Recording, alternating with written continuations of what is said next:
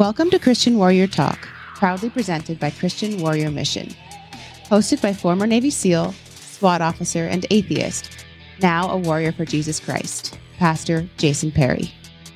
This is more than just a podcast. It's a spiritual vanguard where we intentionally set aside the hustle of our daily lives to come together. We gather to study the Bible, share in heartfelt prayer, and engage in meaningful discussions about all things Christian, homesteading, prepping, and self-defense. Lock shields with us, and together we will hold the line. And now, let's meet your host, Pastor Jason Perry.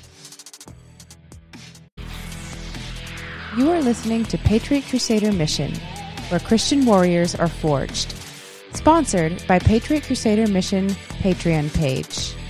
Join us and become the Christian warrior you are called to be. Strengthen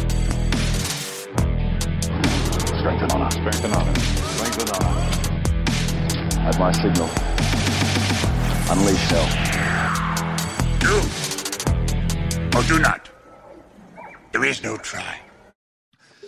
All right, hey, welcome to Christian Warrior Talk Live, Biblical Life Support edition. And I'm always happy to welcome my great friend and pastor, Ken Graves, to the program. I know so many of our viewers love seeing you here, Ken. Every one of your shows is our highest rated shows. And I know that everyone really appreciates your availability and your honesty, right? Thank you. It's hard to find a good resource in these challenging times for biblical truths. And you know, you're part of a very small group of pastors out there who I believe are giving it to us straight, whether we want to hear it or not, right?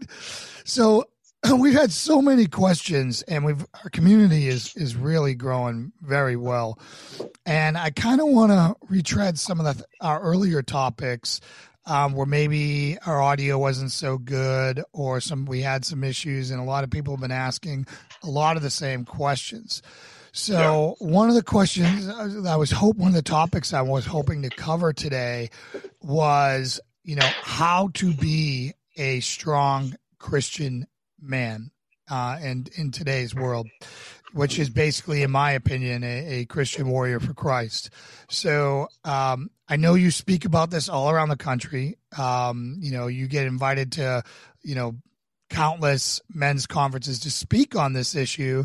So I figured what better one for us to start off with today than to kind of give everyone a manual, which obviously you're going to point to the Bible, but some starting points and some challenges going forward on, hey, put yourself in the shoes of someone right now, meaning, all right, I've kind of been a Christian.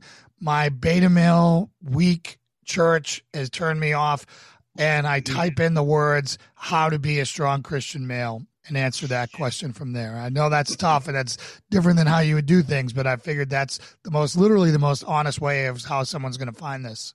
You know, honestly, the center of this, being a Christian, if we're not somebody who's actually, whose heart is actually captured by the hero, Jesus Christ, then we're not Christians. We're just religious. We're just somebody who got. We're like church folk. I mean, there's a lot of church folk that don't really know Christ. That don't actually have Him as their very first allegiance. They're just religious. And the only way to do that, I can tell you what happened to me, was I found Him. He reveals Himself. Now, God obviously reveals Himself in creation. He talks to our hearts, and He reveals Himself by our conscience, but it's only by written text. It is only by the Word of God that we can actually know who He is, and He reveals Himself. And it's who He is that is supposed to be the primary influence on who we are and who we become. And I always say, Jay, it starts with really knowing Christ. The only way to know Him is to find Him in His Word. He reveals Himself there, but also it is spending time with Him. You can't really get to know anybody if you don't spend time with them, if you're not actually talking. And for us, that is prayer. That is a two-way conversation whereby we talk to God, but then we also listen spiritually, to have him talk to our heart and speak to us about things. He does. He's faithful to do that. He does it in a variety of ways, but he only does it to those who are listening. There's a lot of people that act like, you know, I've never heard God speak, and you know, people will tell you that, but the fact is they've never listened. They never leaned in and said, God, please talk to me, because he is this way. If we, he says this, all who ask, receive. This is the words of the Son of God. All who knock will have it opened, and all who seek will find. So it really comes right down to asking, knocking, seeking, and pursuing after God. Nobody sort of accidentally encounters God to the degree that they really know him.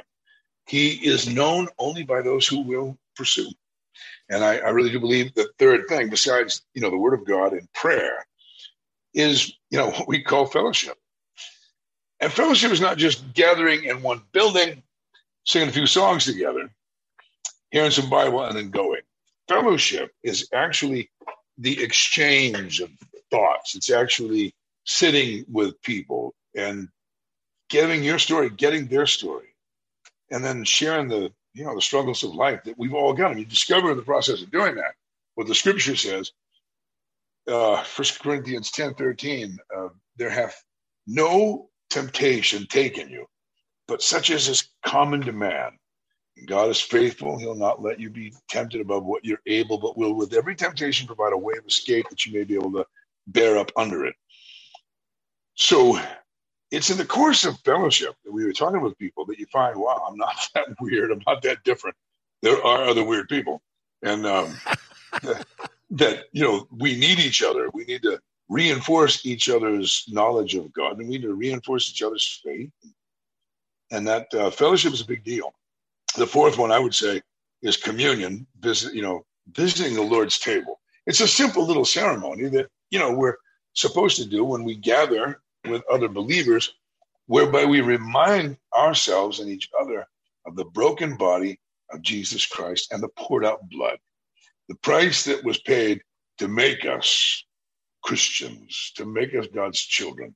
So in Acts 2:42, the book of Acts, 2nd chapter, 42nd verse, the description of the first century Christians, the ones that really changed the world, it says they committed themselves to those four things: to the word of God, the teaching of the word of God, to prayer, to actually spending time talking to God, to fellowship and communion. Those four things were what their life was about. And I can tell you this, when it first happened with me, and I was young, I was in my teens, but life was just so full of pain, so much hate in my heart, so much bitterness. I was on a really bad course, a really bad trajectory, when ultimately the troubles in my life caused me to turn to God, and I turned to the Bible. I always had a suspicion that I would find wisdom there. I always had this sort of innate knowledge that in that book I would find the answers to my many questions. But I was a kid and I was lazy, so I procrastinated a lot and didn't, you know, I kept putting it off. I'd start reading and then I wouldn't be consistent. It was in my 13th year of living when I finally dove into the New Testament and just kept reading. And it was partly discipline, but it was also, I was captured. It was like a book that caught me. And you know how it is, this every now and then, we say, I couldn't put the book down. But that was kind of my experience, is really getting to know Jesus Christ as he actually is, not as religion presented him, or not as silly pictures on walls, but the hero that he is. So I would say that the whole key to being a Christian man or a Christian woman is being all about Christ and spending time with Christ, knowing him, to the point where we recognize him as not just a great example, but who he actually reveals himself to be, and that is God in human form, God who makes himself understandable. God who is actually infinite, who is omnipotent. He's all-powerful. He's all-knowing. He has always been. God is so much for us to try to comprehend. God makes himself relatable to humanity by stepping into human history as a human. That is who Jesus Christ is. Amen. So That's the deal with how, you know, you can't be a Christian if that truth hasn't gripped you, if that truth has not captured your heart. Right. Then he becomes your king, the Lord of your life, and your number one allegiance. So a couple things I want to go over there, and they're challenges to what you just stated. One, I think a lot of men want to see themselves as the hero of the story, and Jesus is the hero of the story. So, you know, that is one of the first things you need to accept, that he is the supreme hero of the story, and you just pray to play some small role in whatever way you can, right? And truthfully, the only way we're going to be the hero that we need to be is by being the rescued first. Right. By recognizing the greatness of Christ, it brings out greatness in us and humanity. So the second challenge I see to what you just said was the, you know, a lot of people think prayer life is just a wish list, and they don't do the listening part, which you said, spend time alone with God, right? Yeah. It's literally like it would be me bringing you on the show and me talking at you the whole way and never letting you get a word in edgewise. And what we do with God typically in our busy, busy, busy lives is now we ask, and then go and start multitasking and doing everything else. And God doesn't, he's not going to bowl you over unless you're really important and you're Paul on the road. That's right. Yeah. The rest of us, we got to get quiet and we got to hear him and we got to make time for that. And I think that that's, you know, a part of this that people need to realize that, you know, turning off your phones, going somewhere in his creation, like you said, he speaks to you through his creation. So you might as well go in one of his languages right away, right? And try to find him there, which is why it's so important for me to live someplace nice, right? You know, nature-based, you know, where man is not the king. Like, you know, I don't feel at peace in God, in Babylon, you know, where the sky rises are and all that. I don't. I feel it in the mountains or in the streams or by the lakes or on the ocean, where only he could create that. Yeah. I don't want some pretend thing. You know, we just got back from Gatlinburg, Tennessee on a scouting trip out there.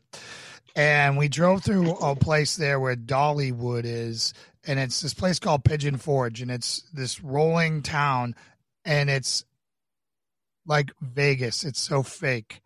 You got King Kong climbing on the side of a building, and it's just, you know, it's a great place for kids and vacations and stuff like that. But that was not God's creation. Whereas if you it looks out of place, doesn't it? Yeah, it really, like, it just felt. I mean, I imagine that it was a blister on God's amazing landscape of the Smoky Mountains there.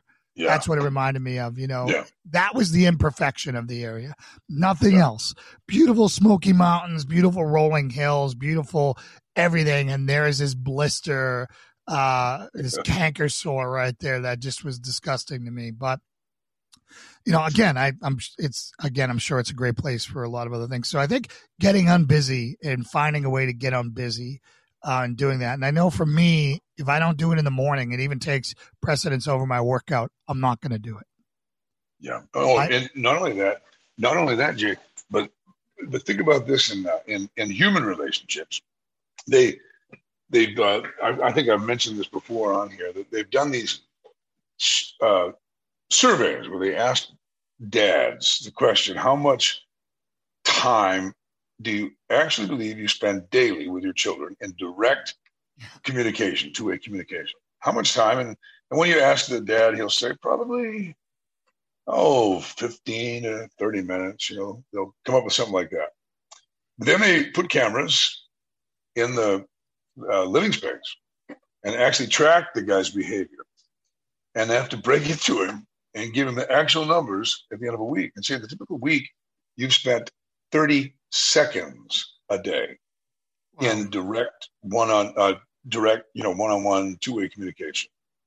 It may seem in their perception it's a whole lot more, you know. I think it's that way with our relationship with God, and I think that's the reason why there are two things here. There's two separate things. One is the daily discipline, a designated meeting time. And as we've been talking here about, a designated place where you just go get along with the Lord.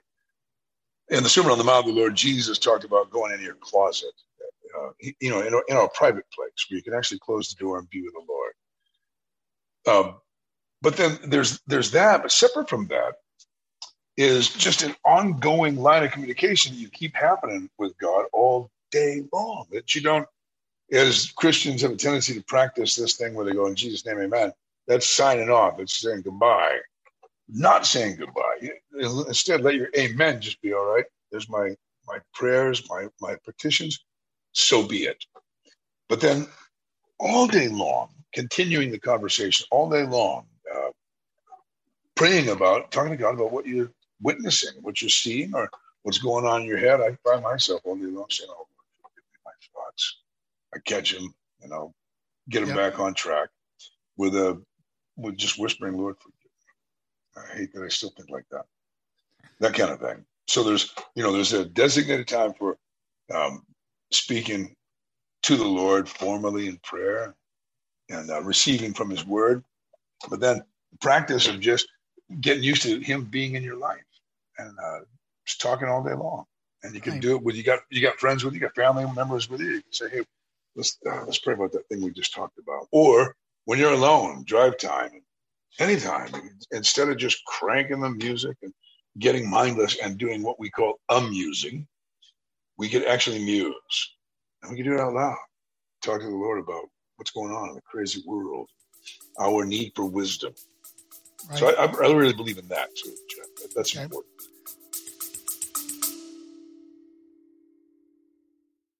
Christian Warrior Talk is sponsored by Trident Shield, your trusted ally in violence preparedness. Trident Shield safeguards your loved ones with expert training and consulting.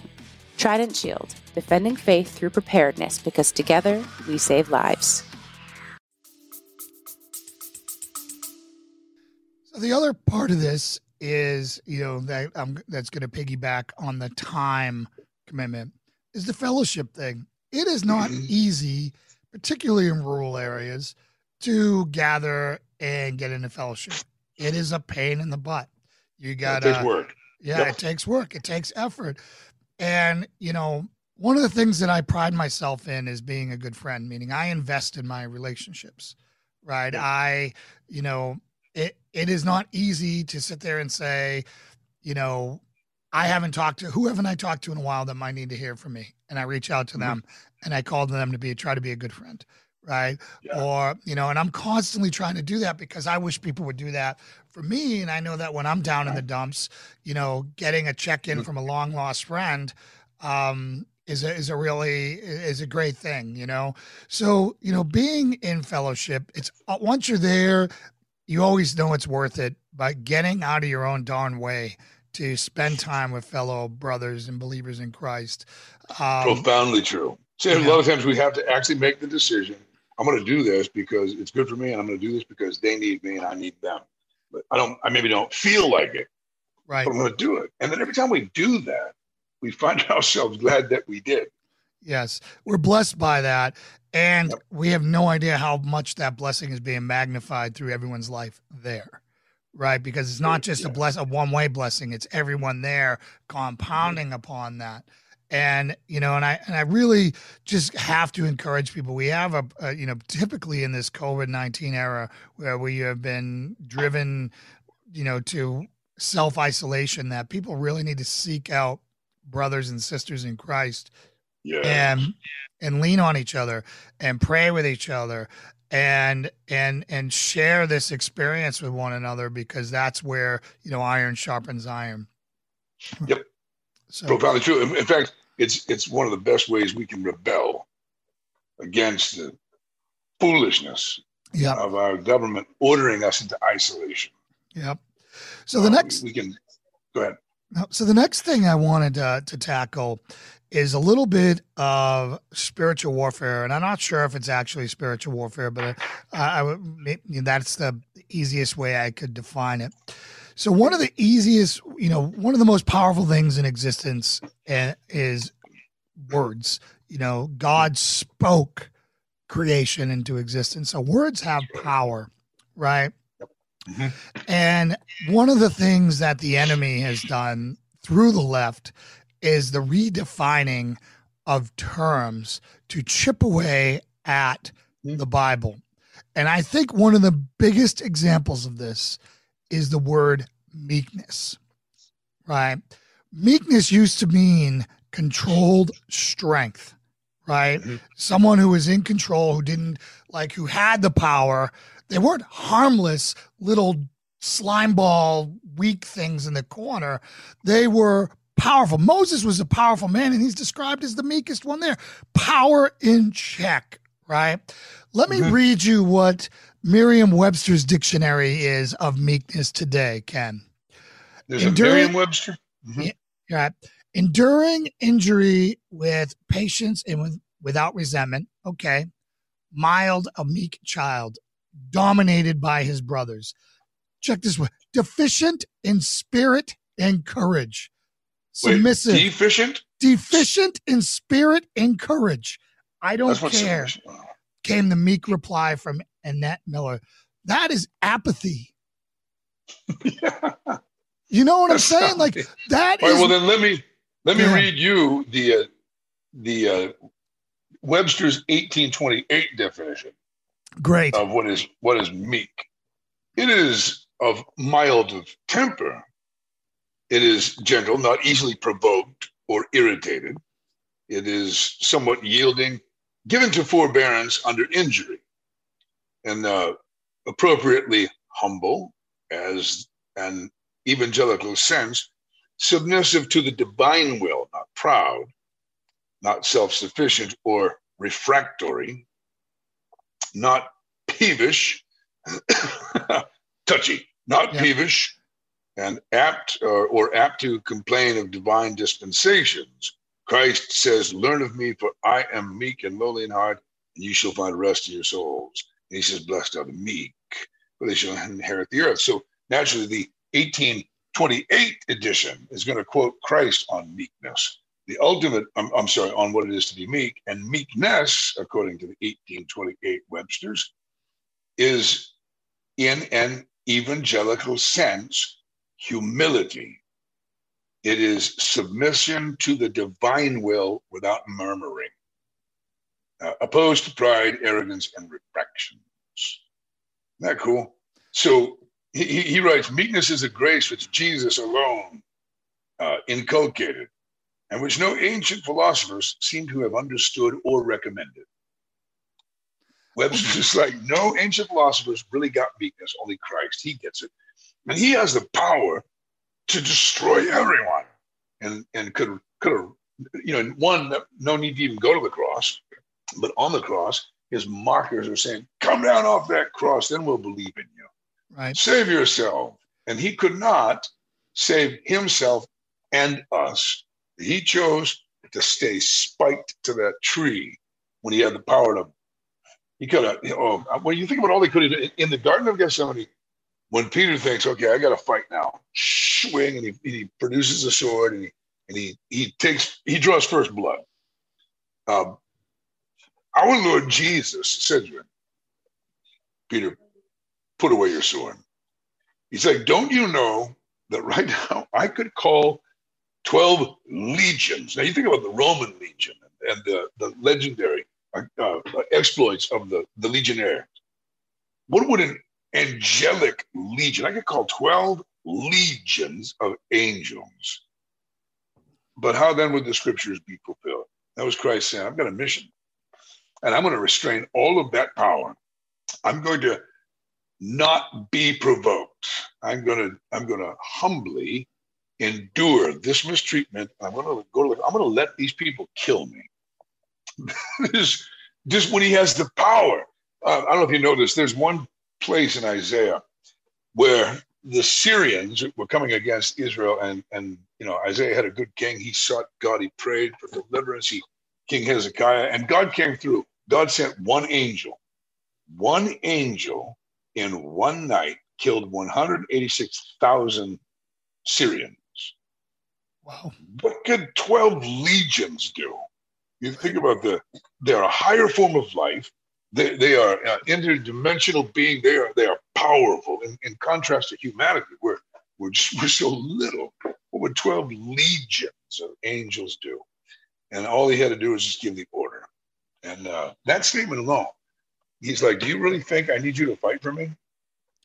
So if you contrast that, right, to the definition of meek here again in Imam Webster's website, yeah. Enduring injury with patience without resentment, mild, mm-hmm. A deficient in spirit and courage, submissive, not violent or strong, moderate. And this is a direct attack on Christ, because if you were to describe Christ in a lot of different ways, they have migrated from the truth, redefining the word. And what has that word done? It's invaded every church out there, or just about a vast majority of modern churchianity today. And that is the definition that they are preaching. That is the Christ that they are following. Yeah, modeling. And that is their version of Christ. You're telling me that Christ wasn't strong? If you ever felt pain, to be able to be in control, knowing you could wipe everyone out, and to be in control, right? And that bridal control that he had, it just shows you that, one, you know, the devil is involved in this. He is the father of lies, and changing the meaning of words from their original purpose is the way they're winning this. It's the way they define everything. How do they throw submission in? Submission to what? Submission to, hold on, I gotta go back and pull it up. Yeah. So meek definition. Because 1828, Daniel Webster said, submission to divine will. So here it is again. Deficient in spirit and courage, submissive. So if you're submissive, you're deficient in spirit and courage, meaning that, you know what I'm saying? If this isn't, you know, another play on, like, again, feminism is another one of these things, right? Where they're, you know, trying to redefine the whole world in human studies and women's studies and all these other things, where they have, you know, legions of professors out there rewriting the English language so that it becomes, so their distorted truth becomes the reality that everyone is accepting when it's not. Well, none of that. You've no doubt heard that right away. The Obama administration was very subtle about this. The Obama administration would always say, we have here in America, we believe in freedom of worship. You go, whoa, now hold on. No, our founders talked of freedom of religion. Religion is something you do. You practice that everywhere. Worship, you people do that over there in your little church house. You have no business out here in the public square. That was the subtlety of Obama's word game. And Hillary Clinton was always using that. Freedom of worship, that was brand new in American history. Americans had never talked about freedom of worship. We talked about freedom of religion. Now, right now, just within the last few days, you've seen the Obama administration do it with a brand new word.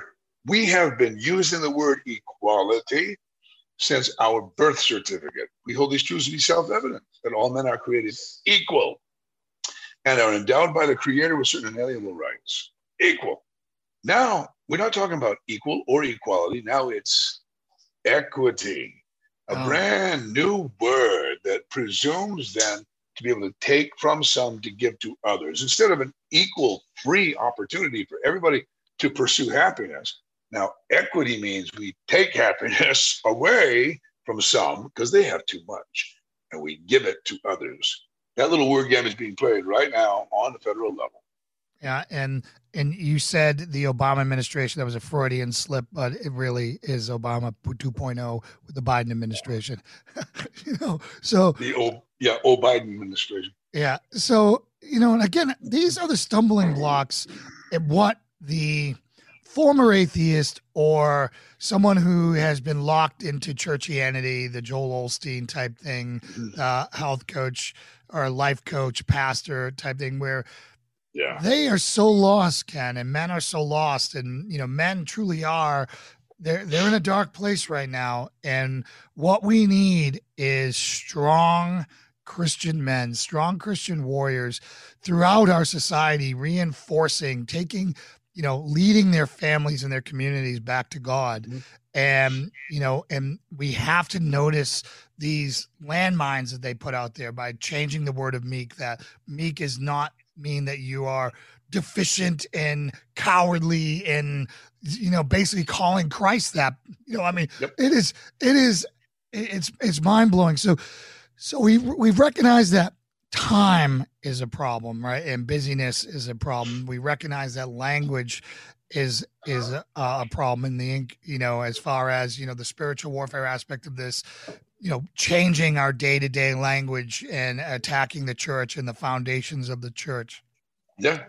Yeah. We, you know, so as men, we combat these things in what ways? So one is fellowship, like we said, realizing that we're not the crazy ones, getting around like-minded individuals and reinforcing each other's beliefs. And what are some, you know, the book, you know, the Bible is another one, finding it in here and finding it as close to the original translation as possible. Can you talk about the versions of the Bible? And I've heard some people call some versions of the Bibles, you know, straight out of the pits of hell.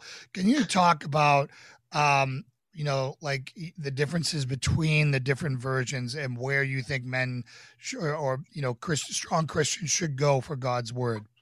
Well, I can tell you that God has preserved his word. That's reality. That most of the English translations are really, they're all good. Some are better translations, but you know, the issue when it comes to English translations of the scripture is what text did they translate from? Because there are certain ancient texts which are, there may be more of them, but they're not as old as others. So we really like the King James Version because it translates the oldest of the texts of Scripture, whereas some of those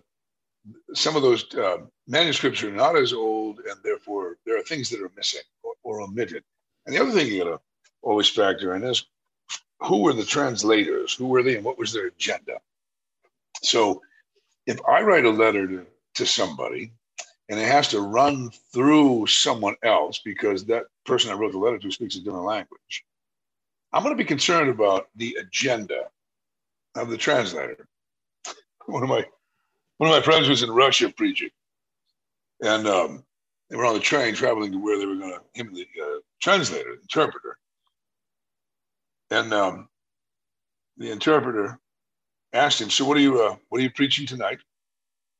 My buddy told him the text he's going to be preaching. And he looked at the translator and said, "What are you preaching tonight?" Kind of a joke, you know, implying. It took me a second to figure out what you're saying. Yeah. Implying that he was going to do his own thing. Are you really being true to what I'm saying to people? And so you got to factor in who are they and what is their agenda. And there are a couple of Bible translations that are really modern, that are not trustworthy. God's word is powerful. So, you know, it is amazing to me. When I was a boy and I first started reading the Bible, I was reading a paraphrase. So it's not even a scholarly work, a word-for-word translation. A paraphrase is just somebody saying, well, let me give you, here's the rough idea of what right. this is saying. And that was still powerful enough to alter my life. And I outgrew that. To me, that was like a children's Bible. And I outgrew that, and I think a person should. If there was a cult involved in the translation, for example, the Watchtower organization, or as we call them, they call themselves Jehovah's Witnesses, they got their New World Translation. Now, if a cult, if their starting point is we're a cult and we are denying Orthodox Christian doctrines like the divinity of Jesus Christ, well, then you can't really trust their translation. They do some sneaky things. Right. But you know, they call that one the New World Translation, and it's deeply flawed. It's not reliable. But other than that, really, honestly, I think that God has preserved his word. Our English Bibles they're great. The English Standard Version is great. The New American Standard Version is great. There's so many. Scofield Bible, the Geneva Bible, King James Version. There's so many. We are, as English-speaking people, we are the richest of all with regard to how many translations of the scripture we have access to. I'm not the biggest fan of what is called the New International Version, just because of the corruption of the cast of characters that were involved in that translation. And among them were homosexuals and lesbians, you know, really liberal mind. You know how liberalism works politically. You know that a little, like what the Son of God said, a little bit of leaven, a little yeast, you know, it works its way through the whole batch of dough. Well, yeah, it's that way with theology. A theological liberal is somebody that is very generous in judging the scriptures. Say, well, I believe this part's true, and I'm not think that was actually inspired of God, that part there. A theological conservative is somebody who says, I'm not judging that book. No, that book's going to judge me. I will let it speak to me. And so if you know somebody's a theological liberal, if they're all woke, they're going to corrupt what comes through them. They're going to take the Bible and run it through their own brain and alter it. So I'm a real fan of the Old English King James Version. The old, the guy, the part of me who likes, Viking movies and King Arthur and all that stuff, loves reading the thee, thou'st and all that stuff. It can be a little cumbersome, though, at times for me. And takes a little getting used to. Yeah. And, one of the great things about the technology we have with the supercomputers in our pockets is when I stumble upon a line of scripture, I can literally check 40, 50 different versions of it and read it from different angles to try to find what speaks, what rings true. And it's also shown me at times when I've gone to clarity where I've seen text totally distorted. Like there's one, it's beautifully written. It's like written by, I can't remember what version it's called, but it's one of the more modern versions where they just use beautiful language throughout it. And a lot of times they say stuff and I'm like, wow, that's beautiful. And it held to what it's supposed to be. And then other times I'm like, they just totally changed everything about that. I can't remember. And you make a valuable point right there that you have so many English translations. You can actually have them in one app and then you're able to compare them, find out, okay, the majority of them translated this word or this verse this way.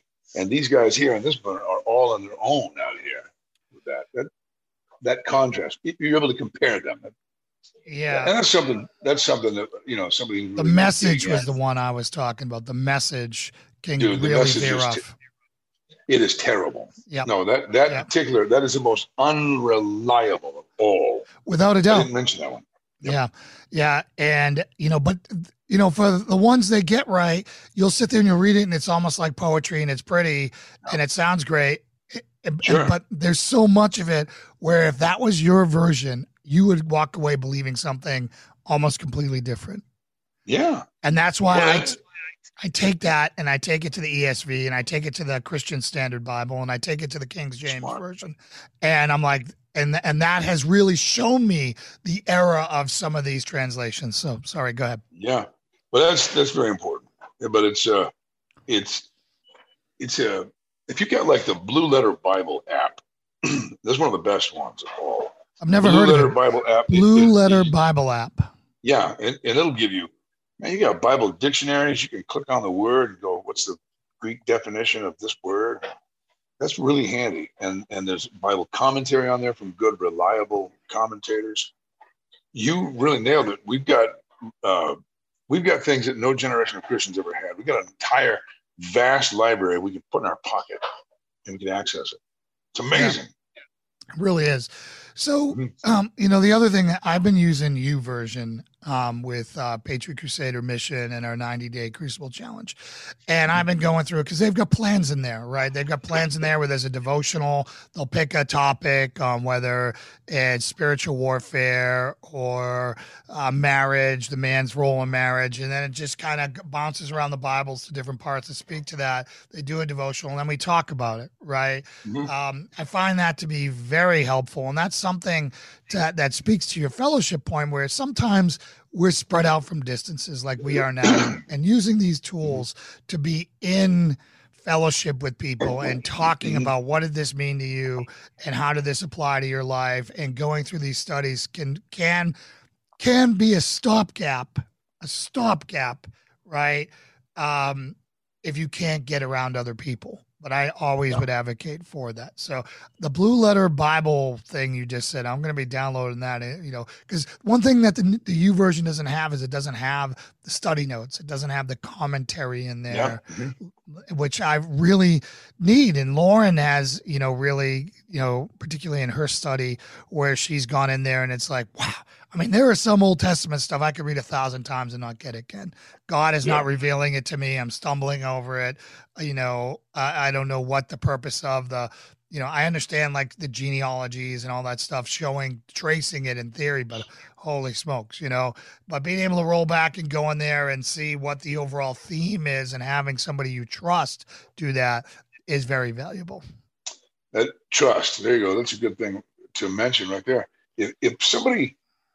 Some of the worst teachers in America, you know, they call themselves pastors. They play this little game when they write a book or when they are, you know, publicly teaching, where they're always quoting from a different version, a different English translation. And I believe that's cause for suspicion. Yes. They're always looking for it to be said the way they want it said. That's at the heart of that, is they're coming to the scripture and they use the scripture to make their point. Right. So they use, you know, every single available English translation and instead of just sticking with one. That is cause for distrust of that particular teacher. So one of the things as an atheist that I would doubt the authenticity of the Bible or how it could be accurate because flawed men, you know, were writing it. And then, you know, you read the soup of, you know, politics and went into, you know, why the King James was written and this and that and this version and what was kept in, what was kept out, particularly when you talk to Catholics. Can you expound upon that and say how we know that the Word of God is true down to the finest dot? One of the best resources that any Christian could add to their library is a little book called Halley's Bible Handbook.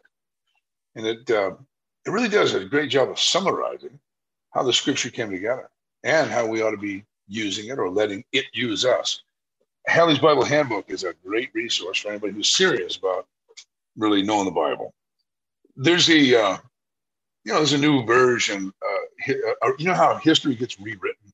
All right, your audience knows that the left are famously rewriting history. Yep. They're doing that to American history. They want to recast us as something that we were not. That we were just a bunch of greedy, exploitive Europeans who came here and built everything we did on slavery. That's not true. Yep. We're people who sought freedom. We're people... White people who sought freedom as well, that knew indentured servitude and even coming here. Most of us came here, our ancestors came here as some version of a slave in order to work off the debt to even just pay off the trip here. Our Pilgrim Fathers were. They owed a company that financed that whole thing. And the revision of history is exactly what's happened with regard to the Bible.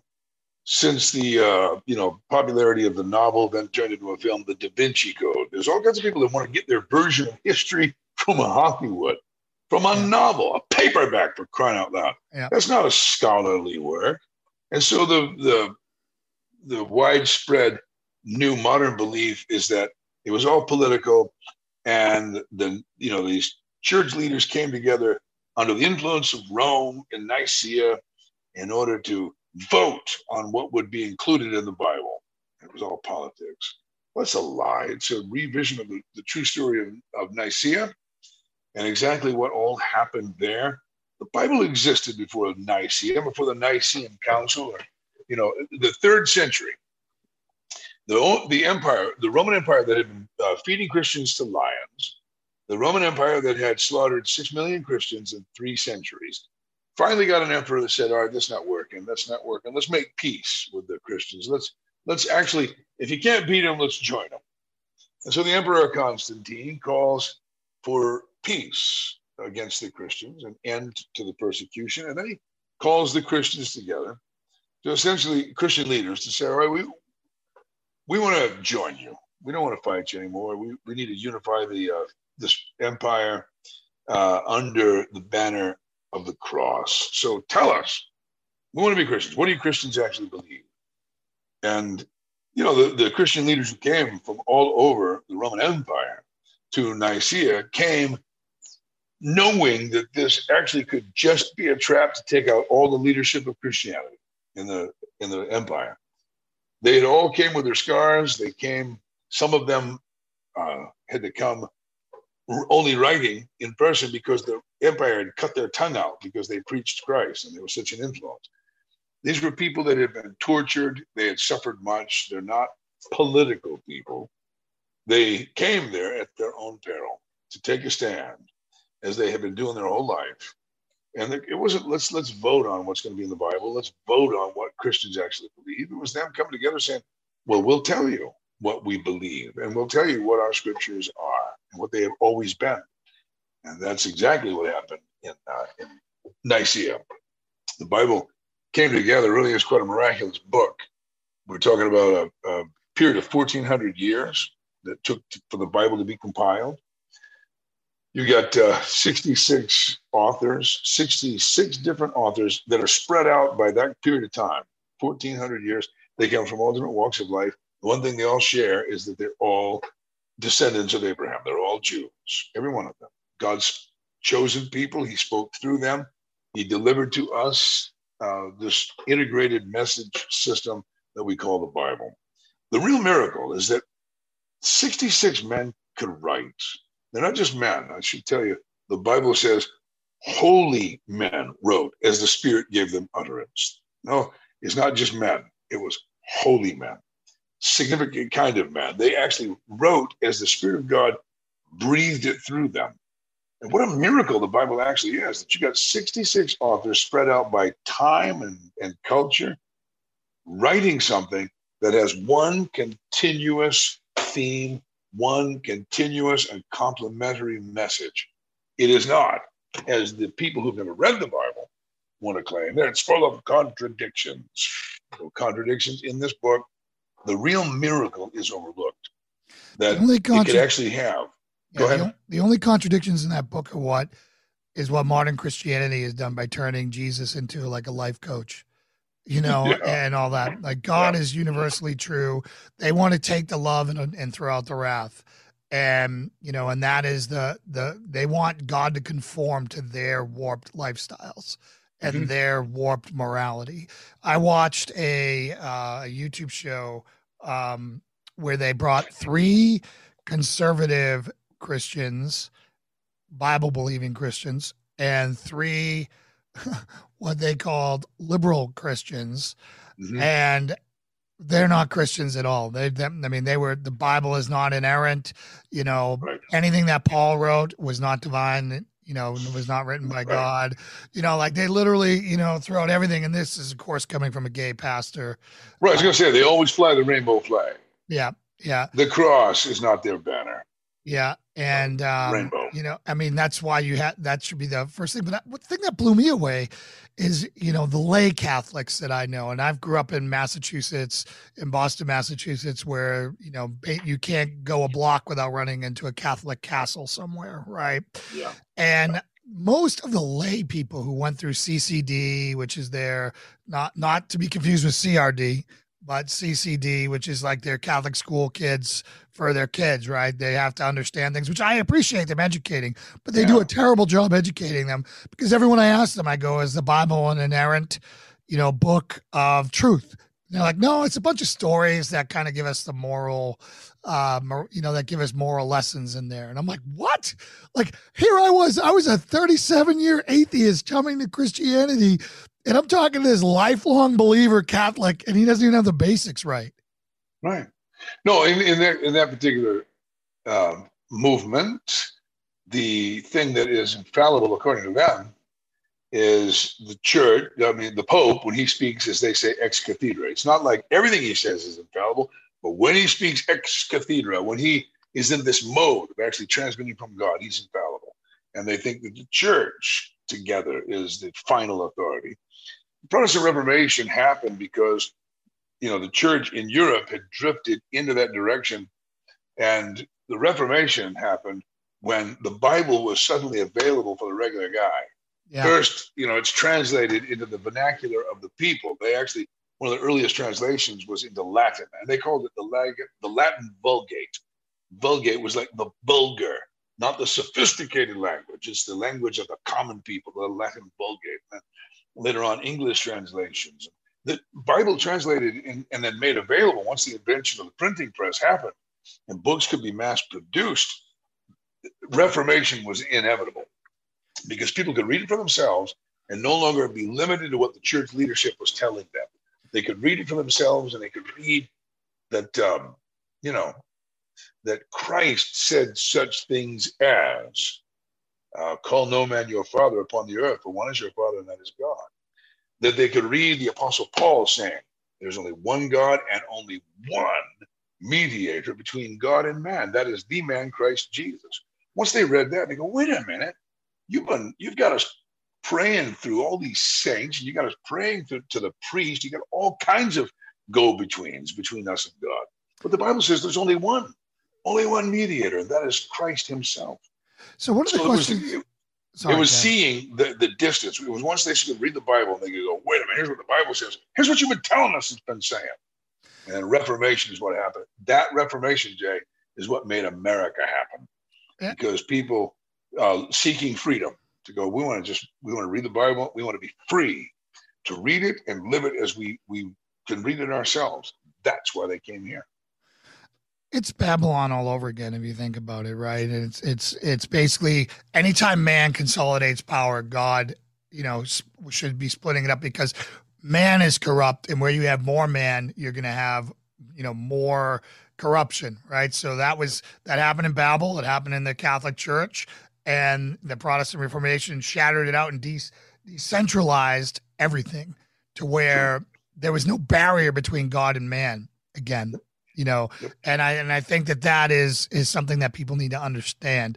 And again, there are, like you said, there are great Catholics. There are Catholics that I watch. I love a lot of what that guy who looks like Owen Wilson. God, what's his name? The Church Militant is his name. I can't remember. He's the guy who does a really great news breakdown of everything. And all that. And I've seen that guy. Yeah, and he points out the massive hypocrisies of the Catholic Church and goes after all of the pedophiles. He goes after the Pope. He goes after all of them. Is bold. He is. Yeah, and I think he's out of Detroit. You know, so he's not like in some really like. I think he's from a pretty hard place. And I just look at him and I'm like, man, I wish he wasn't so lost with the whole Mary thing. You know, like every time I hear them go to pray to Mary, it just drives me crazy. I'm like, why would you go to Mary when you can go to Jesus? Yeah. You know, it's just, but at the same time, he's so brilliant on a lot of other things, and he's so brave, and he's so bold, and he's an ally, right? And he considers us lost. We consider him lost, but we have so much in common. Yes, indeed. That's what we need to find. And we need to continue to support guys like him within his church, because the Catholic Church has done more harm to a lot of people, particularly with their rampant pedophilia out there. Yeah. You know, my grandfather, my family of atheism was spawned out of St. Vincent's in Newfoundland, where my grandfather was raped by priests in an orphanage over there in Newfoundland. Yeah. And that's why he was very anti-religious, and the whole family devolved very broken from that, you know, through drug addiction and overdoses, accidental overdoses, and very dark lives because of that sin that the church did to him. And that sent me, I was raised without religion because of it, right? Because my grandparents basically, you know, were the main drivers of everything. So how much harm has that spiraled out, you know, throughout the time? And I know the Catholic Church as a whole has done some very good things, right? They've done some very, very good things. They are doing some amazing things all over the world. So this isn't a pig pile on them. It's just, you know, one of the best things about Christianity is you don't have to hide who you are. There is no purity test. You can come forward and you can be Paul, the most miserable, sinful, murderous jihadist on the planet. Mm-hmm. Find Jesus, confess your sins, and it's even more powerful testimony. Yeah. You know what I'm saying? And so there's really no need to hide all this garbage. If there's one place where it should be like on the tip of the spear and say, we were this, we're not that anymore. And we're going to hunt it out. And so anyways, I didn't mean to go off on a tangent there on this, on this podcast. I really wanted to keep this very concise and on topic, but anytime I get around you're such a wealth of knowledge. I find like, I just want to chase some things down. And you know, while I've got you in front of me. So some things that, you know, we're looking for some advice from you on a few things here. The current, you know, Christian out there who is a conservative is down in the dumps. All these prophets were wrong. Everything that, you know, false prophets is what I'm going to call them. Yep. And all these different, you know, people who thought that they were directly communing with Jesus and that this was going to happen and that was going to happen and this was going to happen and all that, you know, they're heartbroken right now and they're shaken. And I've stepped away from the news. I still plug in and I read, you know, headlines from trusted resources and I watch Tucker Carlson and I'm still aware of it, but I no longer watch the hopium, as you called it. And I no longer watch the patriot porn out there, as I call the other stuff. What do you recommend? How plugged in should people be to, one, know what they're up against out there in the world without becoming these miserable, angry people that we all tend to be if we watch, you know, the news channels all day? Yeah, that's right. We could be in danger of becoming quite demagogic. And it is admittedly a hard time to see what's happening. If you believe, as most of us do, that massive fraud was the means whereby the left came into power, yep. You know, we've got to stand against this. We do have to take a stand. I have no idea how things are going to turn out, but I do know we have to resist the evil that has taken over our nation. I don't believe we should be doing that with violence. I believe we should be trying to change minds. We ought to have a plan. We ought to be able to continue to demonstrate wisdom. And to do that, we've got to stay connected, stay involved. We can't abandon the field and just say, well, that's it. That's it. It's gone. It's too far gone. Even if you, as I do, actually believe that some of what we're witnessing right now is truly the judgment of God on our nation. I had the other day, a friend of mine actually posted in a group text. It's just, you know, a bunch of pastors that are in this particular group. Charlie Kirk put this group together, connected us all. We're all pastors who are in defiance of our tyrannical state governments during this whole lockdown. One of those guys is very well connected through, you know, his work in Washington, D.C., the Family Research Council. And he quoted a particular congressman that he wouldn't put his name on the quote, which I thought was wise because it would be used by his enemies. It's an extremist statement. Let me read it to you. Right here. This statement here. Oh, come on. Scrolling. It's all right. While you find it, I have no shortage of things. Okay, go ahead. Here it is.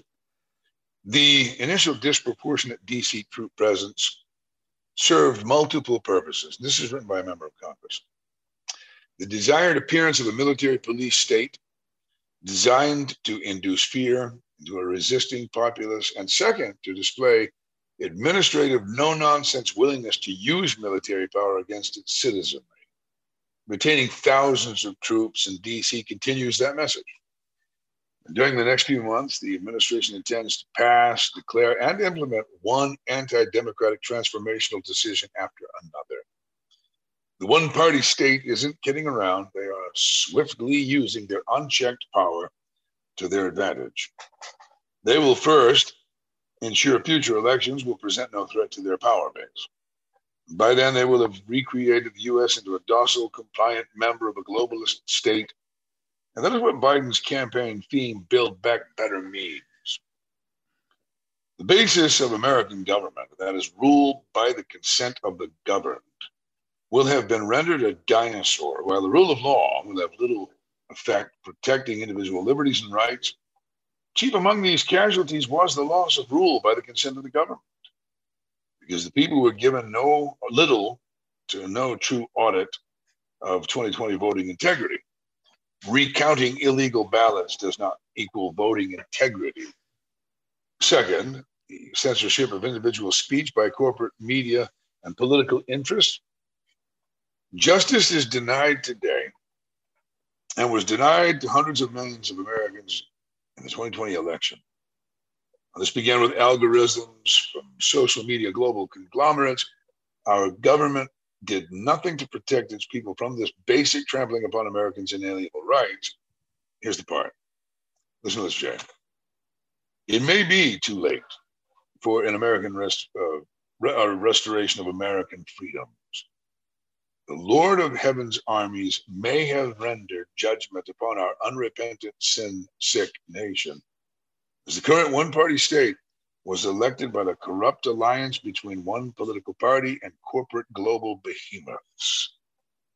However, there's always a response that pleases and moves the heart of our living Savior, and that is surrender. Surrender to God.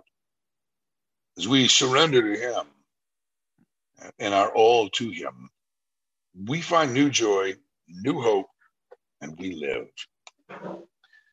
In other words, I believe I can rightly interpret what this particular member of Congress has said is there is no hope except God if we will just turn to Him. As a people, if we would just humble ourselves, confess our sin, and forsake our wickedness, if we would just come back to God, there isn't anything that God cannot change.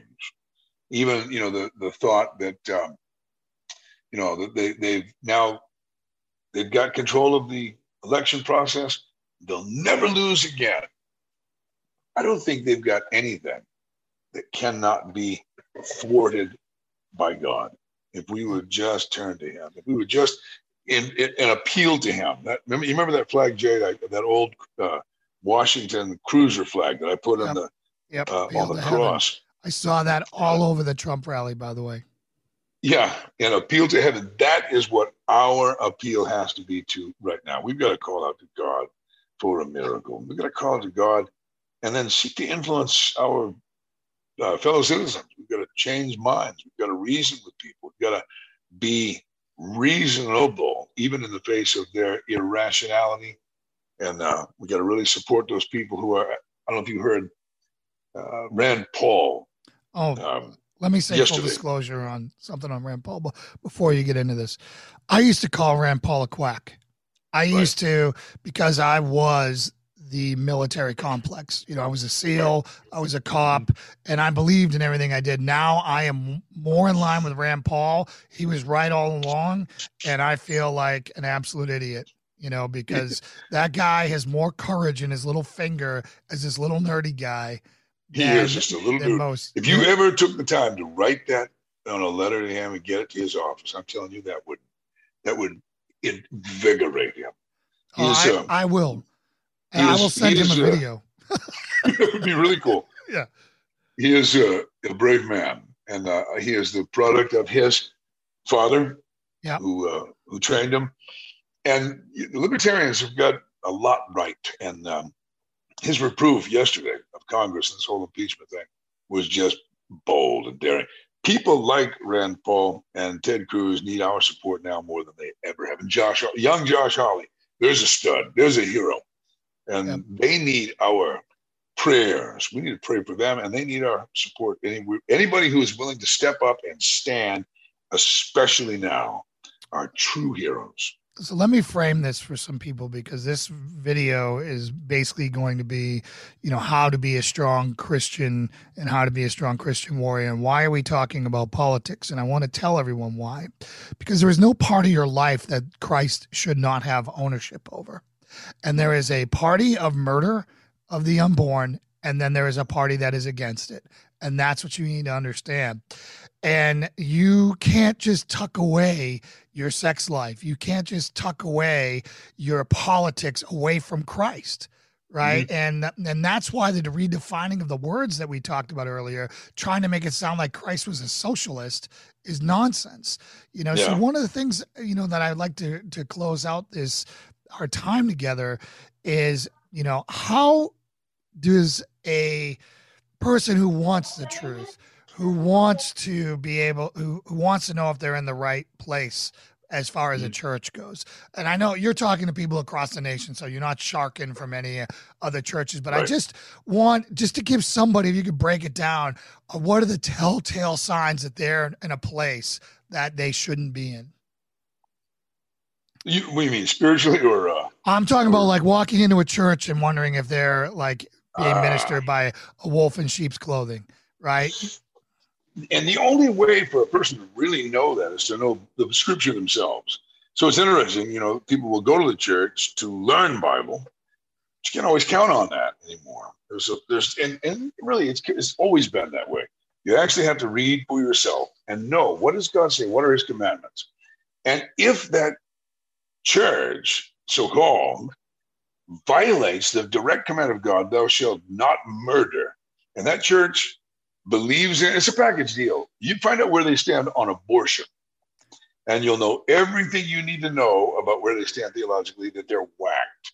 That is, if they believe that people ought to have the right to kill, that murder babies, that if they actually believe that there's a stage of human life where they're not as human, if they believe in something less than fully human, then they were already in line with the, 1855 Supreme Court, their Dred Scott decision that claimed that the American, Native American and the black man were not fully human. Therefore, you know, we could own them, buy them and sell them. And our Constitution didn't really protect them. The rainbow flag means it's a dead giveaway that professing Christian church does not believe what the scripture tells us in the laws of God with regard to human sexuality. But they believe in this diversity. They've hijacked God's rainbow to make it their symbol of variations and diversity. It's a package deal, but it's kind of like, you know, if somebody says to you, I got a friend of mine who's a former member of the United States Congress, and he always illustrates it like this. You sit down on a plane and, you know, you get talking to people and they go, what are you doing? You go, oh, I'm a politician. And they go, oh, that's just wonderful. I think it's wonderful that people get involved in public service like that. And I know that, you know, there's Democrat and Republican, and they're really all the same thing. And, you know, really what really matters is that you have, you know, that you are there to serve. And as a congressman, you know, that guy just revealed by saying that he didn't know anything. He hasn't got a clue. To say that they're all the same. We're all the same. No, they're definitely not all the same. Same with churches. If somebody goes, oh, that's wonderful. You're a Christian or you're a minister. I think that's just wonderful. I just think it's important that people just believe, because they're all the same. We're really all the same. As long as you really believe sincerely, you know that person saying that hasn't got a clue. We're not all the same. And we definitely, there's a false church and there is a real church, true church. But it all comes right down to where do they stand with the Bible. And the church that flies the rainbow flag, that believes that humans ought to be able to have the right to murder little unborn humans, they are a church that has set themselves above this book and have judged it themselves and said, oh, you know, we believe part of it's good. And we you know, they would say the rest of it you can't trust. And it's just a document. And they do the same thing with the American Constitution.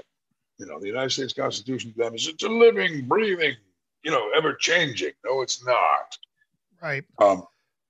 You want to find a church that places itself under the authority of this book and says, this book will judge me. This book is the judge of me. I'm not the judge of it. My job is to fall upon that rock and be broken. And that's your. Those are the basics right there. If you see a rainbow flag, get out of there. Now there's all kinds of woke churches. Now there's all kinds of really big, slick, concert, like nightclub atmosphere, smoking lights, and all kinds of slickdom, and some preacher in sneakers and skinny jeans. If you're going for the music, you're missing the point. Yeah, if you're going because, oh, I had a really good time, you go to a club. Just go to a club. Yeah. If you're looking for smoking lights, go to a club. The attempt to simulate, the attempt to provide a sensory experience, with smoke and lights. What are they trying to? They're trying to be like the Wizard of Oz, right? They're great Oz, creating an illusion. We don't. The true and living God does not need smoke and lights and an illusion created. He just needs to be presented. You know what he needs, Ken, or what he doesn't need, but you know what it helps, is when you bring a trembling drug addict who has been on a 4-day bender up on stage, and you call the leaders and the elders up there to pray on somebody who's failed yet again that you guys are going all in on. That is the stuff that just my heart splits open, and that is what needs to be seen, not some darn concert on the stage, right? The failures of humanity and men and women wading in to lock shields around their fallen brother or sister who is struggling and failing and seeking Christ. That is what we need more of in churches, and you are up to your eyeballs in it, and you are a living example of what a church should be at Calvary Chapel, Bangor. I want to take away one of the left's talking points and modern churchianity talking points. And I've heard you say this before, particularly in one of your men's conferences, where, they say, God loves you exactly where you are, right? God loves you who you are.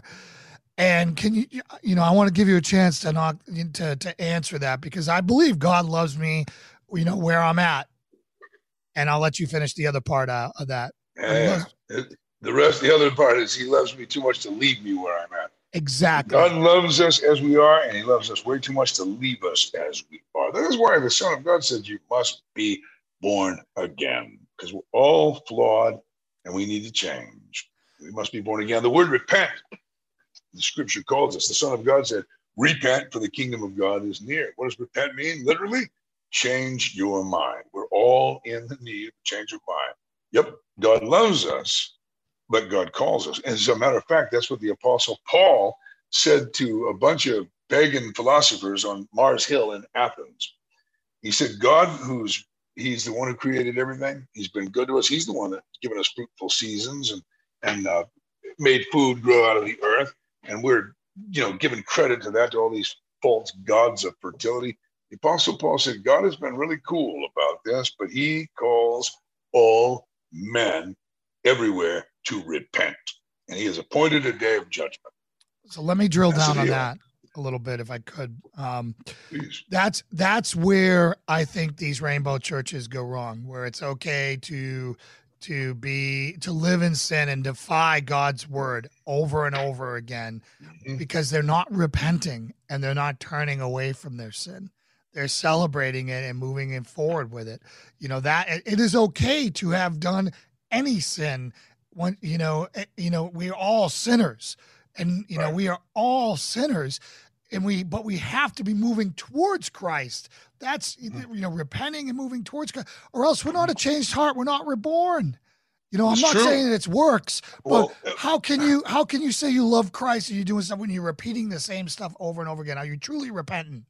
What the so-called woke church and folks do, and what they've been doing for now decades, is they want to equate behavior with an inalienable trait of humanity, like the color of your skin or the texture of your hair.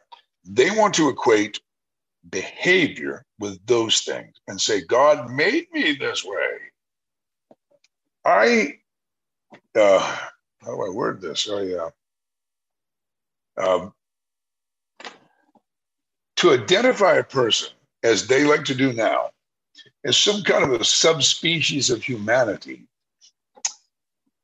and to equate skin color with sexual preference is profoundly wicked. Nobody else would do that. Of behavior, say, of theft. Nobody, God's law lays out, thou shalt not steal. The thief can't say, this is one of my inalienable traits. I was born a thief. God would say it's not okay. You got to repent. You got to repent of it. You got to forsake thievery. And he would say the exact same thing to the murderer. He would say the exact same thing in his law, continues to call sinners to repent. God would say, if you're sexually guilty of adultery or fornication, the law says thou shalt not. The law of God doesn't change. But now the homosexual and the lesbian or all the other alphabetical, LGBTQ, and I can't even keep up with that. Yeah. That crowd wants to claim that everything about them is good. Their sexual preferences are good and God-given, and they are not. So they want to equate it with, physical traits that God is responsible for, and instead of repenting. So this is the rebellion of the modern age. The rebellion of the modern age, and you'll find it in the so-called woke church, which is a fake church. The rebellion is, God's law says this, but that is, we don't believe that anymore. No, God wants us to celebrate all of our various, preferences and our various makeup.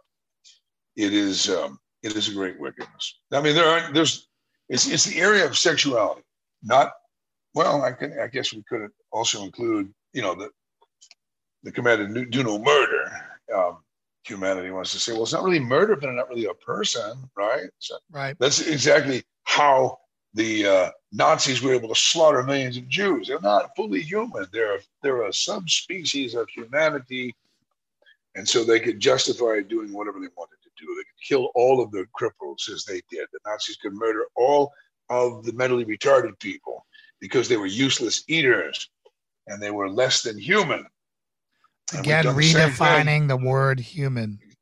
And we've done the same thing with human unborn babies. And now it's not even unborn. Now it's beyond that. You know that. You get that. Yeah. Well, that's my state. Governor. That's the governor that we're fleeing right now because he's about to make us all, felons. He believes that you can murder those little people after they've been born. Yeah. So the line just keeps moving. They were not fully human in this particular trimester, then they become human here later. That wicked Northam has got this recorded conversation where he talks about a little human being kept comfortable while the conversation happens, about their verdict, and then an execution, an innocent person who's never done anything wrong, executed because of the will of another. Yeah. And so they just keep moving the line. So that's the danger of judging God and judging his law rather than allowing God to judge us. And that's a dead giveaway. Find out where a church stands on human sexuality and where they stand on the murder of the unborn, and you'll know everything you need to know that they don't actually believe in Christ. They've reinvented Christ. Yeah, murder for convenience. That is the most disgusting part of it. Child sacrifice. Yeah. Yep. So I don't know if you have to wrap it up. If not, I would like to grab one last topic real quickly. Go ahead. Okay. Awesome. So again, we can't tuck any part of our life away from God. And one of the things I want to talk about next is music. A lot of us, I came from listening to the most evil satanic music, and it sucked me down a very dark path as a teenager who had nowhere to go. But that's where my anger and that's where my guidance came from. I listened to the most vile things on earth, and that fueled my anger and reinforced my anger and drove me in a direction. And that's just one example. There are countless other types of music out there that are very immoral. Everything from, you know, Cardi B and all these other things that surround our people and our kids and everything else. So I wanted to talk, if you could talk about the corruption of music and the effect that that has, that can have on our kids. You know, if you want to, and us. Music's a powerful tool. It is. It's so very much the language of the soul. It generates, stimulates, and really amplifies emotion. So it is a combination of emotion and thought. So it involves the heart and the mind in a way that few other mediums do. I mean, you can say something in written form, or you can sing it and attach it to the vehicle. Of very music. Well said. It can become so much more powerful. Well, I have to go back to Psalm 1, where the scripture says, and the psalmist David writes, the blessed person, the happy person, is the one who does not walk in the counsel of the ungodly. The secular music, and it's quite a broad spectrum, just to say secular or non-sacred music, it's got a covers a lot of different styles and a lot of different messages. But ultimately, what really matters is the message. And are we allowing ourselves to be entertained and then influenced by the message that is completely contrary to the revelation of God? Is it encouraging human indecency or feeding human pride, hate, vanity? Very common. I'm sure you know as well as anybody in your audience the role that modern music plays in modern warfare. Yeah. How many guys gotta just plug in Eminem's hate and angst and violence or somebody else's death metal to get pumped up to go out and do a job, to feed an emotion for inspiration. And, it was tamping down fear for me. So whenever I was scared, which was often, as I'm an atheist at that point, so I'm dying, I'm worm food, my ride's over. Right. Yeah. So in order to handle that fear, I had to get so white hot angry. And that's what I would listen to, is stuff that would make me that way. So I didn't care about the fear. Right. Yeah. And now, man, I wish I had my savior back then. And boy, I was able to rely on him. Like so many of, there were guys around me like that. And to be honest with you, Ken, they were far more resilient than us anger seekers or our anger addicts. The anger addicts all went the way of PTSD and went, and having a lot of different problems because they're calling upon those demons to help them get through it. Whereas the Christians leaned on God and did it for a higher, and they came out of it, with minimal impact from what I've seen. It is a difference between, just feeding emotion and acting on emotion versus feeding an understanding and a philosophy. It's thought versus feeling. And if all you got is just, fuel the fire of rage and then go act on it, it's not as high a compelling motivation as it is to feed the philosophy and to think it through and to understand the morality of it and that kind of clarity of a just cause, It is a just cause, and it's just unnatural to inflict permanent harm on another living being if you slow it down, right? Yeah. If you slow it down, like it's different when you're reacting and you're in a fight and you're ducking and covering and swinging and doing what you're doing because you're trying to survive, right? Yeah. But the true sickos who get into torture and mutilation and all that type of stuff. It's just really unnatural to destroy somebody when you look in their eyes and you see their soul there, right? And that's what I think a lot of guys have a hard time dealing with, is not killing the jihadist that's coming after you. It's fighting the other guy who doesn't know any better, who is out there and he's fighting. He believes he's fighting for his family and for his God and his thing. And if you don't have God to pray for forgiveness for that, where you're going to go. Some guys are sociopaths and they unplug their heart. And I don't think that's the way to go. So I just think that, having Christ in your heart, those guys were so much more resilient, and they are out living very full lives right now instead of, you know, trying to plug a hole that they'll never fill otherwise. Well stated. And it's better to deal with the issues with God and speak to your fellow man about what was right or what was wrong, you know, the justification for something, or seeking God's forgiveness for what is wrong. It's not justifiable. But that our sins could actually be dealt with. That guilt's not merely a feeling. Guilt's actually a real thing, and it can be taken. We can have the Lord take it from us, so we're truly forgiven. It's as if we never had done it. But when it comes to music and the influence of music, I think that God has given us that great gift. And, you know, the Psalms, the hymn book of the nation of Israel, the primary writer is a warrior poet named David, the king. He's killed giants. He's also been guilty of things for which he writes of his need for forgiveness. He also writes of those great victories.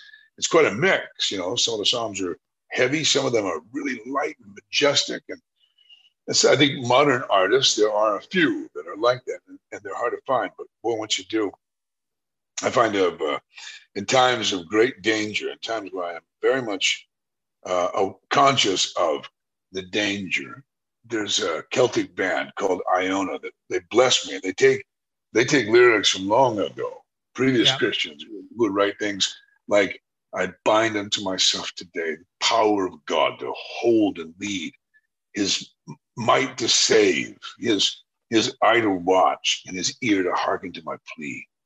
You know, the words of truth, I find inspiration in them. Yep. In times when I'm stepping into danger, I'm stepping into places where I've got to take a stand, and it's not going to be appreciated. And you know, scary moments. Yeah, I just wanted to say that, you know, music helped bring me to God. Country music. Started with patriotic music with Toby Keith, and then he started mentioning God and all of his things, and my aversion to that thought started slowly lowering, which it works in reverse the other way. When I was on the other side of it and I was a blank slate, you know, angry kid, hurt, abandoned type kid, I filled it with everything else. So just understand what your kids are listening to is moving them down a certain path, and to find things that music that agrees with your values and your beliefs out there, because they're all singing about something, and you better figure out what they're singing about. That's true. Right? And, you know, one of the things that I'm really blessed about right now is, you know, that I've been struggling finding some good music to work out to.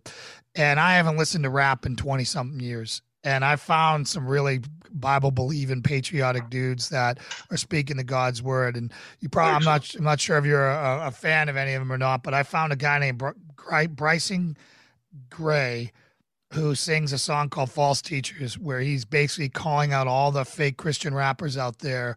And he's like, I hear them saying all these verses, and I'm not hearing Bible verses. And he's calling, he goes right after the LGBTQ stuff and all the artists that wishy-washy on that, you know, and this, that, and so he's confrontational. Oh, whoa, Ken! If there's one song I want you to listen to, is that False Teachers. I was gonna copy and paste the words and send them to you so you could see it first, and then you'd be able to look at it. It is something where you're just gonna be like, I mean, he is basically just calling them out and saying, there is a day of judgment coming, and you've chosen your pocketbook over God. Right. And you need to repent now and fix this. Right. And he's talking, then he talks to the LGBT community saying, I don't hate you. I want to see you redeemed, you know, but this is not the way. This is the word is the word. Right. Amen. So I'll send that to you, and then we can talk. I did already. And you didn't respond. You ghosted on me, but that's all right. It's in there. It's called False Teachers. I know you get a lot of stuff. So I can look back through our text history. Our text. Yeah, you can see it. And it's called False Teachers by Bryson Gray. And I'm telling you, you are going to be blessed by this. Oh, yeah. You see me? Yeah. Okay. There it is. So anyways, whether you like it or not, you know, you'll appreciate it. I will appreciate it. I guarantee. All right. So I appreciate you so much for your time, brother. I love you. I miss you guys. I miss everybody there in Bangor, Maine at Calvary Chapel, Bangor. Could you pray us out for another week? God, we pray for wisdom. It's the chief thing. We live in a crazy days, and we need to see things your way in order to be able to answer people, in order to be able to respond instead of react. Help us, Lord. May we grow in our understanding of your word, but that's where wisdom comes from. And then help us to actually walk in it, be real, and understand what real meekness is, that we are submissive to the divine will, that we're yielded to you. That's what meekness is. Pray for that in the name of Christ, our King. Amen. Amen. I just want to point out that I wore flannel for you today. I thought you were going to have your flannel on. I got like 6 flannel shirts. I'm like, when Ken's on, I'm going to like try to do dueling flannels with him from now on. All right, I'm on to you now. I'm a little slow. No, don't worry about it, my friend. Hey, you have a blessed week, and give everyone my best. Grace, peace to you. Thank you for listening to Patriot Crusader Mission, where Christian warriors are forged. Sponsored by Patriot Crusader Mission Patreon page. Join us and become the Christian warrior you are called to be. Thank you for standing shoulder to shoulder with us in today's spiritual vanguard on Christian Warrior Talk, presented by Christian Warrior Mission. As we've united in prayer, let's hold fast to the truth in Nehemiah 4:14. Do not be afraid of them. Remember the Lord, who is great and awesome, and fight for your brothers, your sons, your daughters, your wives, and your homes. Until next time, let's keep a humble and grateful heart, deliberately pursue our relationship with our Lord and Savior, Jesus Christ, and equip ourselves with the full armor of God. You're not walking this path alone. Lock shields with us, and together we will hold the line. May God bless you all.